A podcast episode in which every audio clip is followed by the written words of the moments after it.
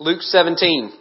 This is the tail end. We're going to look at 10 verses today. That's it. It's the tail end of this really long section that began in chapter 12. It's basically a sermon that's taken place over multiple weeks in multiple locations. Jesus keeps hammering the same theme. What does it look like to follow Him? What does it look like to be a Christian? And there, uh, it begins in chapter 12 verse 1 with Jesus saying, be on your guard, watch out, be aware of the yeast of the Pharisees, which is hypocrisy. Then a few verses down, he says, be aware, watch out for greed.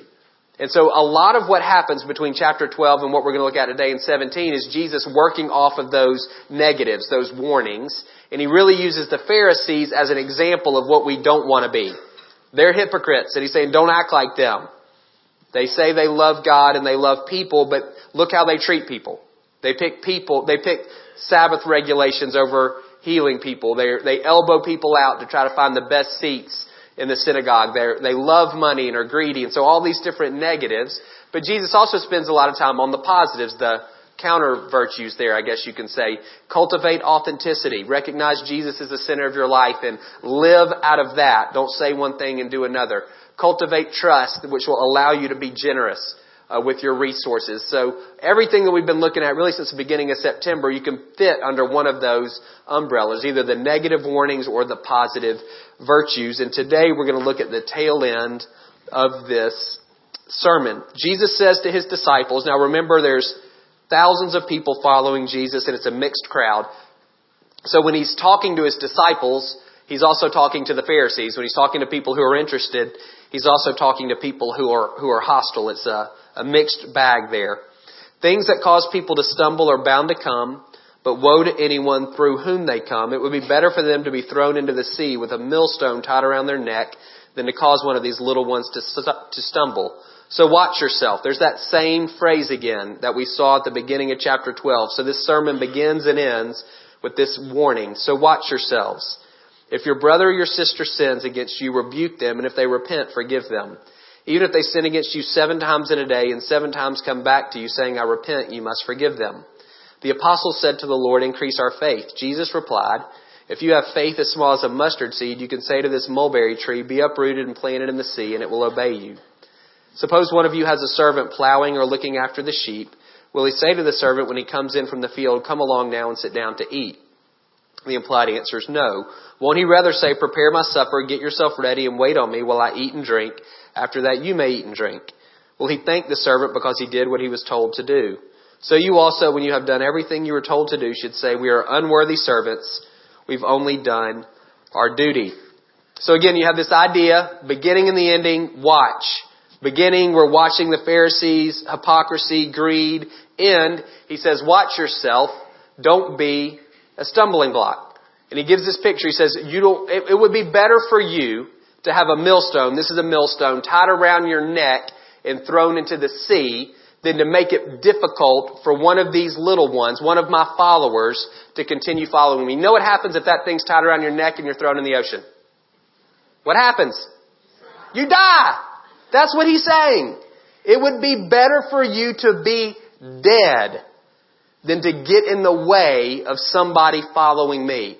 He said, it's, that's how serious he is. He's ruthless when it comes to things that get in the way. Cut off your hand if it causes you to sin. Cut off your foot if it causes you to sin. Pluck out your eye if it causes you to sin. It'd be better for you to jump into the sea with one of those things around your neck and die than to cause one of these little ones to, to, to make it difficult for them to follow me. Ruthless when it comes to things that get in the way. That's what a stumbling block is. Think literally you're following Jesus, walking after him, and somebody sets a trap or puts an obstacle on the path and you, you trip over it.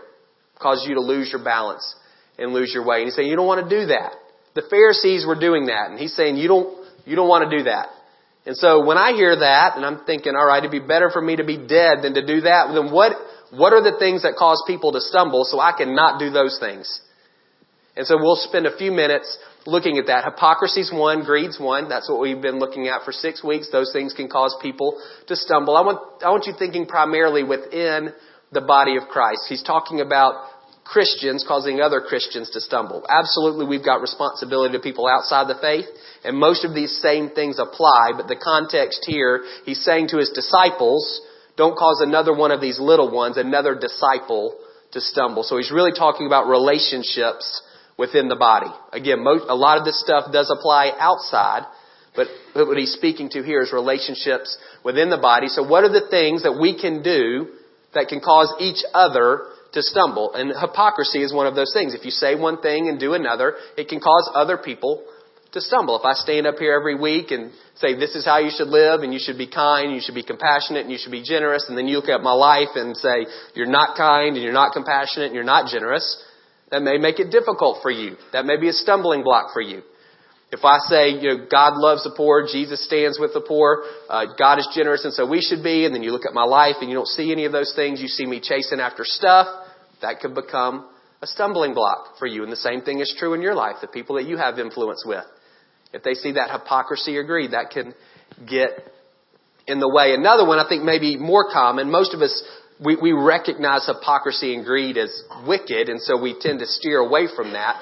Another one I think that, that's pretty common, particularly um, parent to child and friend to friend. I think you can see these this dynamic at play is opposing the will of God in the life of somebody that we love. Now we don't say we're opposing the will of God in the life of somebody we love. But a lot of times, that things can play out that way. You see an example in Matthew 16. Peter, this incredible revelation, Jesus says, Who am I? Peter says, You're the Christ. And Jesus says, Yes, you are, yes, that is true. And then Jesus says, And I'm going to have to suffer and die. And Peter immediately comes back and says, No, that's not going to happen. That's, we're not, that's not going to happen. You're the Messiah. You're too important. There's too much God loves you too much. You've got too big of a job to do. You're not going to die. And you see Jesus' response there, there on the screen. Get behind me, Satan. You don't have in mind the things of God, but the things of men. You're a stumbling block to me. It's the same word that we just saw in Luke 17. You're getting in the way. Peter, you're making it more difficult for me to follow Jesus. You're making it more difficult for me to be faithful to what God is calling me to do. Peter's motivation was probably noble. Again, he recognizes you're the Messiah. That means you have a massive responsibility. It also means you're God's most favorite person on the planet. There's no way you're going to suffer and die. God wouldn't let that happen to you. That's it. No. And I, Peter loves Jesus. I'm sure there's some affection there as well. And he's saying this, no. Again, his motives, his intentions are all good, but he's opposing the work of God in Jesus' life. The Father's plan was for Jesus to suffer and die, and Peter is opposing that. See the same thing in Acts 20. Paul says he's compelled by the Holy Spirit. He knows he's supposed to go to Jerusalem, and when he gets to Jerusalem, he's going to suffer many things. And then in Acts 21, he's with a, a, a group, a church group, other believers, and it says through the Spirit, they recognize that Paul's going to go to Jerusalem, and he's going to suffer. So, and the Bible says, I think it's in verse 4, through the Spirit, they urge him not to go to Jerusalem. So they have this revelation from God. Paul's going to suffer in Jerusalem, and their immediate response is, No way. Paul, you can't go. You're the most important missionary we've got. You've started more churches than anybody ever. Well, you can't go if it's going to hinder your work. You can't go if they're going to arrest you and possibly kill you. You've got your job, your responsibility is too big. Paul knows. God has told him, you've got to go to Jerusalem. Paul already knows that, and these people who love him with the best of intention are opposing the work of God in his life. You see that? That same thing can happen to us. Again, a classic example is when you turn whatever, 18, 20, 22, and you say to your parents, this is what I'm going to go do, and your parents who love you with the best of intentions are like, no, that's a terrible idea. You need a backup plan. Have you thought about all of these other things? No, I really feel like this is what God is calling me to. And there can be that kind of, that tension there with the best of intentions, that parental instinct that we have. When somebody that we love, we see a path that may lead to suffering and difficulty and hardship, our instinct is to step in. Most of us are more willing to go through that ourselves than to watch somebody we love go through that. And so we, we tend to step in and try to cut that off, try to persuade or argue or even manipulate people out of that level of obedience. That's opposing the will of God in somebody else's life. And it makes it very difficult when somebody you love is saying something like that. It makes it harder. That's a stumbling block. It's harder for me to be faithful when people I love are saying don't. Even with the best of intentions, when they're saying don't. Does that mean every wild idea somebody you love have, you have to support 100%? No. But what it does mean is pause, time out, when somebody tells you something and you can already see this might not end well, you need to take a second and say, God, is this, is this what you've got for them? The Father's plan for Jesus included suffering. The Father's plan for Paul included suffering. Very well could be that the Father's plan for your children or your best friend may include suffering. And we have to figure out how to say, all right, I don't like what I'm hearing. I love you. I'm going to, I just need to sit with this and ask the Lord, what are you saying to them? And what does it look like for me to support your work in their life? It may be that they're off. Absolutely. They may, they may have a wild hair and you need to pull it out. But it may not be that at all. And so we've got to figure out that sometimes loving somebody doesn't mean protecting them from suffering. It means saying to them, it's what the, this church should have said to Paul, is you're going to suffer and we hate it because we love you. And we're going to be praying for you that you would endure. It's not trying to get in his way. Again, hard word. Many of you have influence either with your own children, you have influence with your friends, you've got influ- that type of spiritual influence. You want to make sure that you're stewarding that well and not just immediately assuming if this looks like it's going to be difficult, it's not from the Lord. Last one, which I think is even more common, we don't have a ton of time for this, so I'll just set it up and you can do your own research. Romans 14, 1 through 15, 13. Paul talks about these things. It's disputable matters is what it says in the NIV. So you've got Jewish Christians and Gentile Christians, and they're trying to figure out how to live together, and it's, it's combustible. They all agree Jesus is the Lord. That's not the issue. What they don't agree is what we should be eating when we sit down together. Jewish Christians are saying we've got generations, hundreds of years of saying, here's the menu. Everything's got to be kosher. And now we've got these new Gentile Christians, they're eating anything. And we can't, I, I can't do that.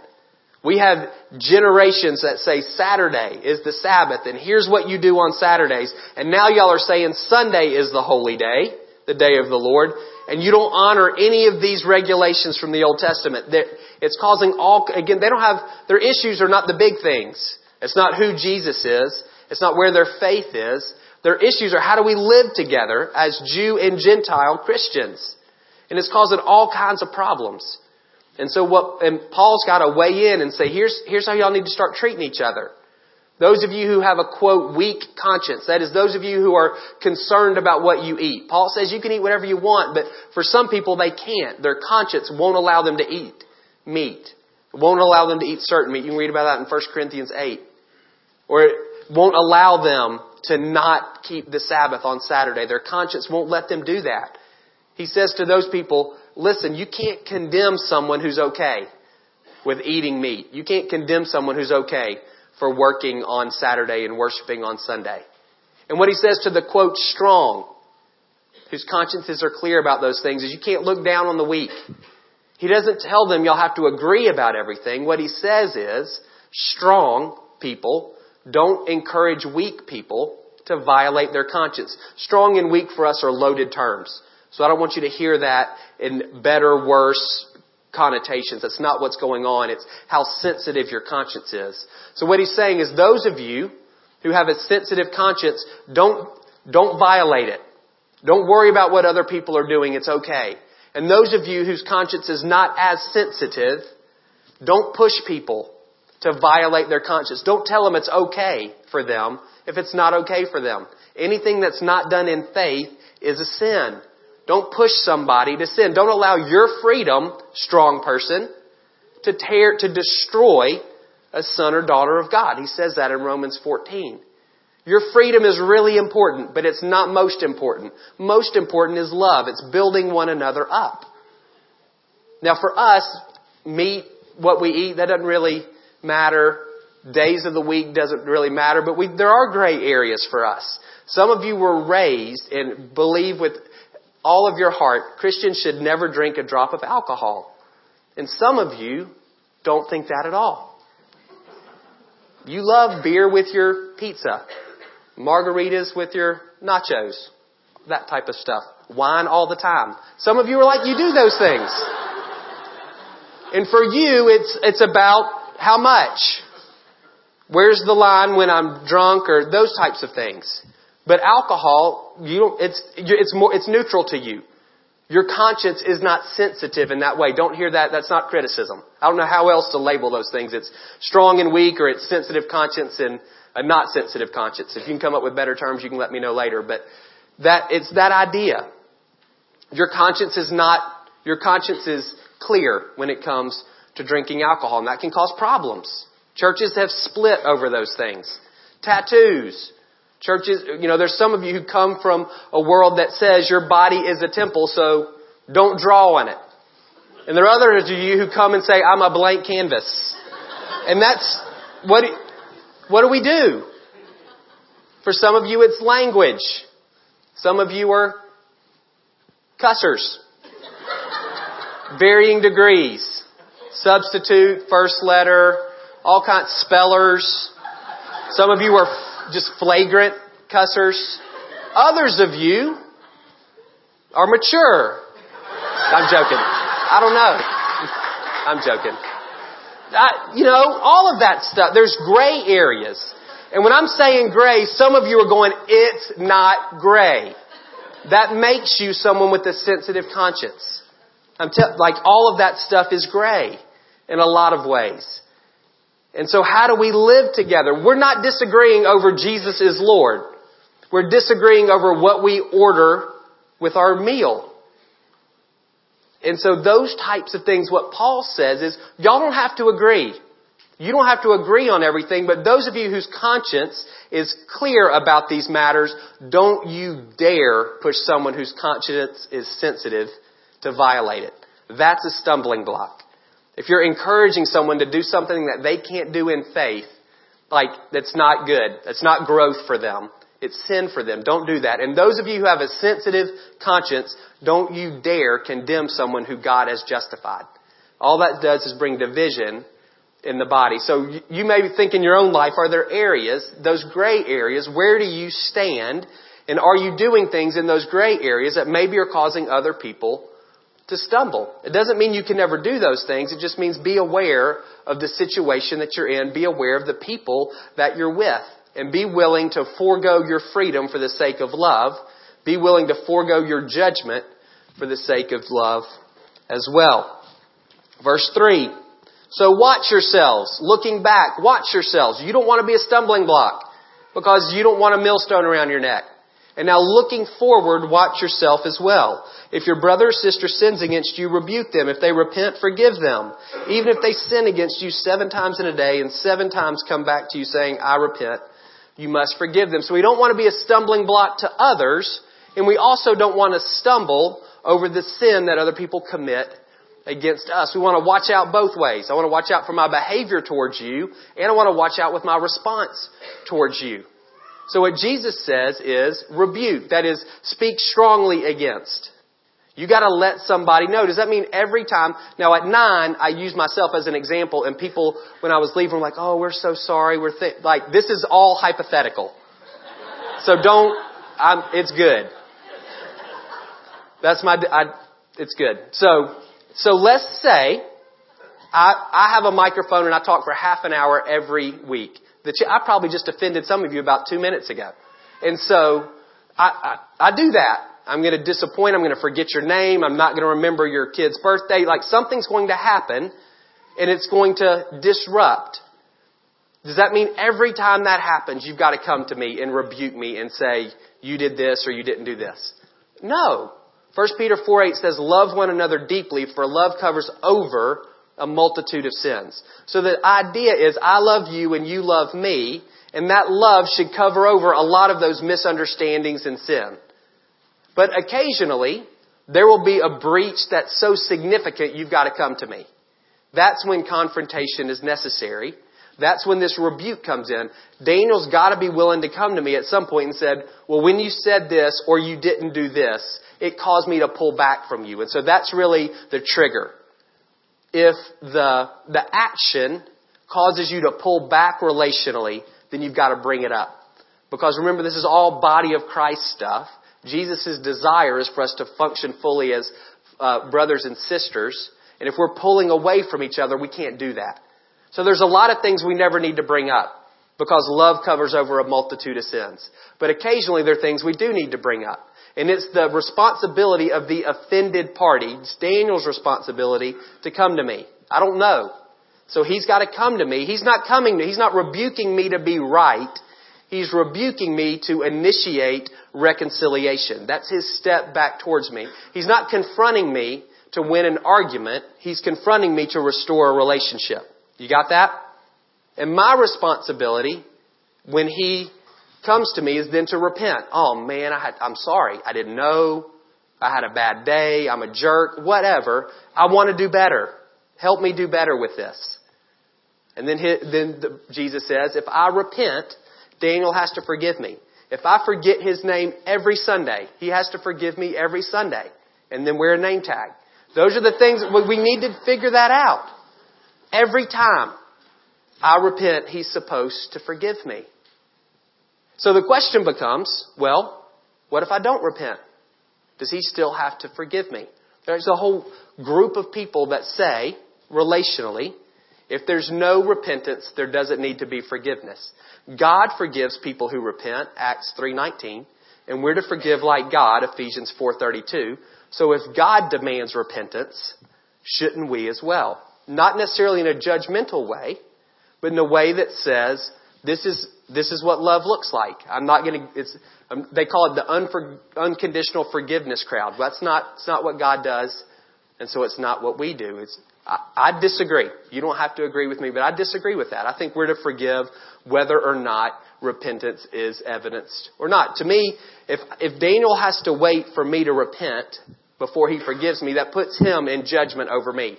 He somehow has to figure out what's going on in my heart. God can see my heart, and so he knows. Daniel can't. And so then he has to create some bar that says, well, I'll know you've repented when what? And that puts him in a position of judgment over me. Jesus and Stephen both forgive people who don't repent. Father, forgive them for they don't know what they're doing. Jesus says on the cross, Stephen says from a pit when both of them are being killed, crucified and stoned, respectively. Non-repentant crowds both of them receive forgiveness from Peter, oh, excuse me, from Stephen and from Jesus. Matthew 6:14 talks about forgiving, doesn't say anything about repentance. We're told to love our neighbors and we're told to love our enemies. I think it's difficult to do if you haven't forgiven somebody. So for me, I don't think Jesus is setting up a condition in saying forgiveness demands repentance. I think he's setting up a demand, but it's on the other side. He's saying if he repents, you have to forgive which is hard when he says seven times in the same day. Like, have I, seven times, I'm doing the same thing seven times. That picture is limitless forgiveness. I'm doing the same thing, to, I'm sinning against Daniel the same time, in the same way, seven times in a day. And he has to forgive me every time I say, I repent. Not every time he believes me, every time I say it. That's a, a, that's a load for him to carry. So I don't think Jesus is saying you only forgive if there's repentance. I think he's saying if there's repentance, you have to forgive. It's a different way of looking at it. Let me give you a, a, a visual for this. I need two people. Yay! Everybody's favorite time. This is why none of you sit on the front row. So Brandon and Bo are in relationship. So here's your verse. Romans 12:18 says, no touching, says, as far as as much as it depends on you, live at peace with one another. As much as it depends on you, live at peace with one another. Here's what this looks like. So these guys are brothers in Christ. They're in good relationship with each other. Now, at times, Georgia Tech over here and Georgia over here, they can get at each other a little bit, but they love each other deeply, and love covers over a multitude of sins. But let's say Brandon tells Bo something as a, his pastor in confidence. And he says, here, this is an area where I'm struggling, and he shares with him. And then Brandon finds out that Bo has shared that with other people. Now that causes a breach in relationship. That's significant.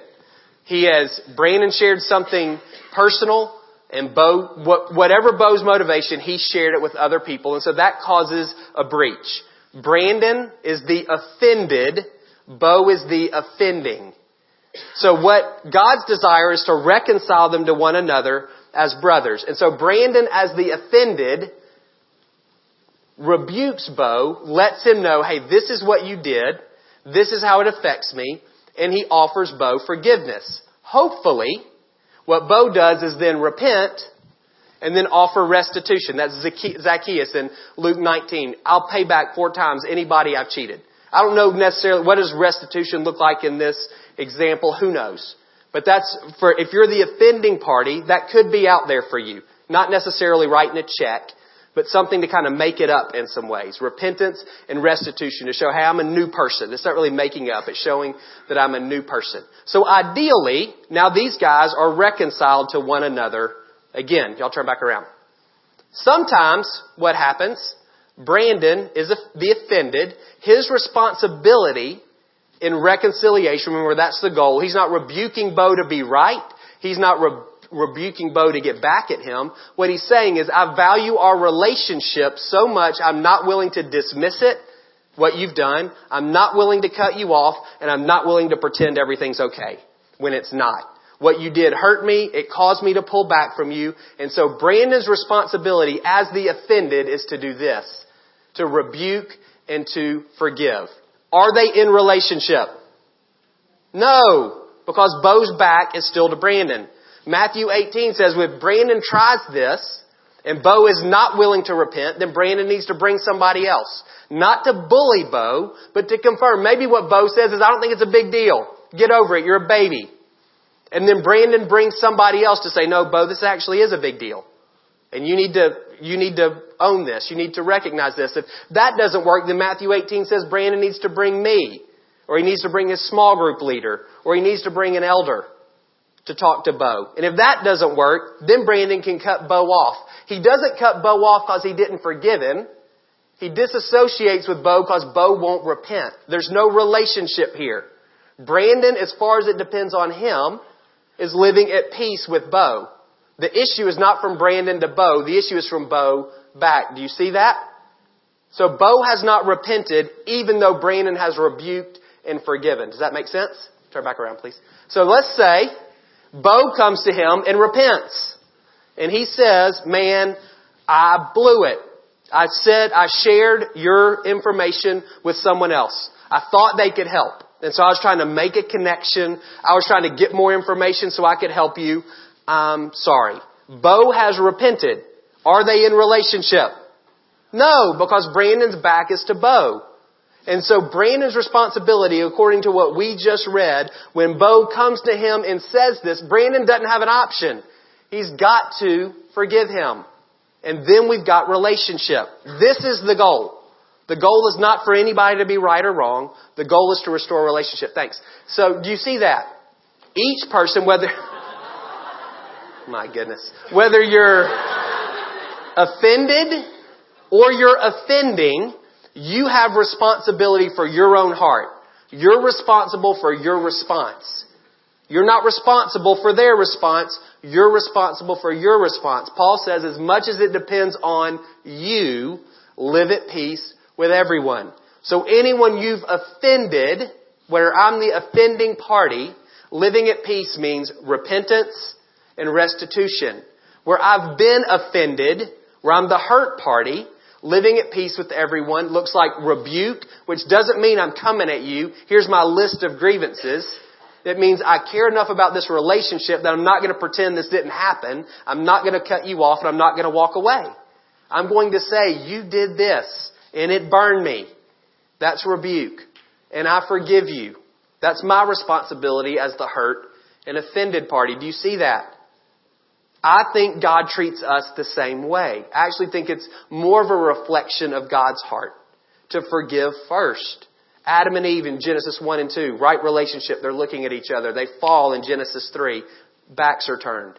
The end of Genesis 3 all the way to Revelation 19 is a picture of God turning back to us, forgiving us through the death of Jesus, pursuing us. He doesn't sit there like this and wait for us to come back. We looked at that in Luke 15. He's constantly pursuing people whose backs to, him. He's saying to them, repent. You've fallen short of the glory of God. Repent. You need a Savior. Repent. It's a, you're, you're headed for hell. Repent.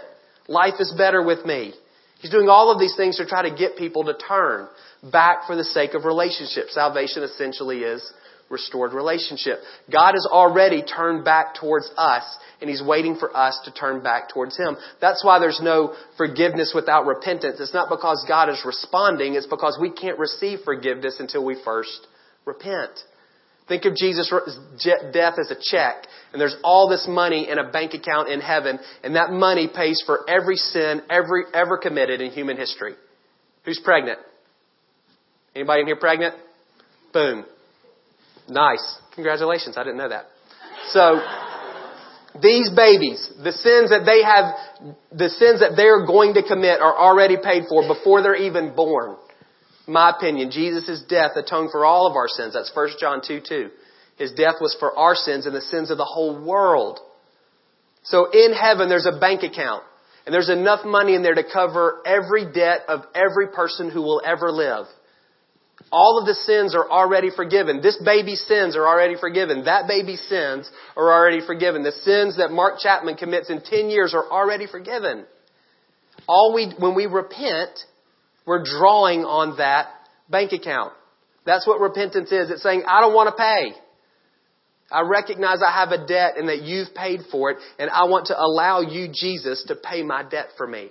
That's what repentance is. It accesses what's already been done for us. So when you forgive someone, even before they repent, even if they don't repent, you're actually emulating your Father in heaven. You're saying, I'm not going to hold you in judgment. Doesn't mean what you did is right. It doesn't mean necessarily that we're ready to be best friends. What it means is I'm not going to hold you in judgment over this issue. And there's opportunity for us. As much as it depends on me, I'm going to live at peace with you. It's a responsibility of the other person to repent and then to work through what restitution looks like. Particularly if there's broken trust, that restitution may take a while. What does it look like to rebuild trust? Real quick, we're running out of time. The disciples hear this and they say, increase our faith. We can't do that. They get it. How in the world am I supposed to forgive the same person seven times? Which means limitless. How am I supposed to keep forgiving the same person for the same thing over and over and over again? Increase our faith. And what Jesus' response is, you don't need more. It only takes a little. Faith isn't some commodity. Faith is a relationship. It's trust. You've got enough. It only, because of who you're trusting, a little bit goes a long way. And then Jesus tells this parable to them so they don't think they're heroes. There's a, a man and he's got one servant, so that one servant's got to do yard work and housework. The servant does the yard work and he comes in and it's dinner time. What's the master going to say? Sit down and eat? No, he's going to say, do your inside chores. It's not rude. It's a guy's job. Just like those of you who are employers, when your employee does what they're, when the, your employee works in the morning, they work hard, they come in after lunch, you don't usually send them home. You're just like, well, gotta finish the day. That's your job. So the, what the employer is going to say is, do your job. So when the master's going to say, make me dinner and then you can have dinner. And the, the, the master's not thankless there. He can come across as much harsher than he is. What Jesus is saying is, because the servant does what he's supposed to do, that doesn't put the master in his debt. Again, because you do what you're supposed to do at work, that doesn't mean your boss is in your debt in any way. You've, you've done what you were supposed to. And that's what the picture is here. If you forgive somebody, even seven times in a day, you're not a hero. That's not, that's not extraordinary. You're just doing what you're expected to do. That's, that's your job as someone who follows Jesus. He asks you to do it. He empowers you to do it. So it doesn't necessarily make us special because we do it. It just, we should say what, we've just done what was asked of us by our master. I don't hear that as harsh. I think what Jesus is trying to say there is sometimes when we forgive people, particularly if they've hurt us deeply, we can kind of, we can get a little prideful about that. And there could be this sense of maybe they owe us or maybe the sense that God owes us because we've done this great thing. And what Jesus is saying is that's not the case at all. You've only done what was asked of you. And you've only done actually what you've seen modeled for you. by the Lord. So let's, let's pray. We're running out of time, but I want to have enough time for y'all to respond. We're probably going to run about three minutes late, if that's okay, if you can give us an extra three minutes. I want to ask you two questions. I want you kind of asking, I want you asking these two questions to the Lord actually is better. So just in your heart, quietly.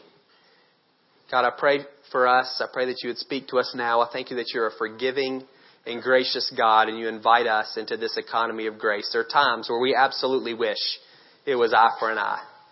But that's usually when somebody's wronged us. We are thrilled that it's forgive when we're the ones who've wronged you or somebody else. So God, I pray that you'd help us all. Easy to talk about, difficult to live out.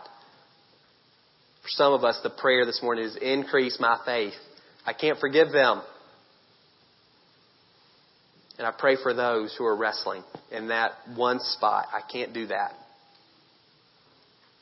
God, I pray for grace for them to trust you with that person this morning. God, we don't want to be stumbling blocks. We want to watch out. We don't want other people stumbling over us, and we don't want to be stumbling over other people's sin. So help us now. Two questions. One, ask this Lord, is there anybody that I've got my back to?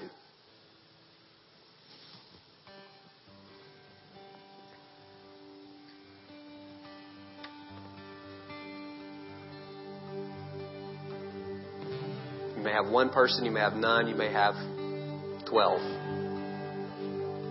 I'm not asking if you're the offended or the offending. Either way, you've got responsibility. As much as it depends on you, live at peace with everyone. So, with that name or two or three names, then ask this God, what do you want me to do about it? What's my responsibility in this? Am I rebuking and forgiving? Am I repenting and making restitution?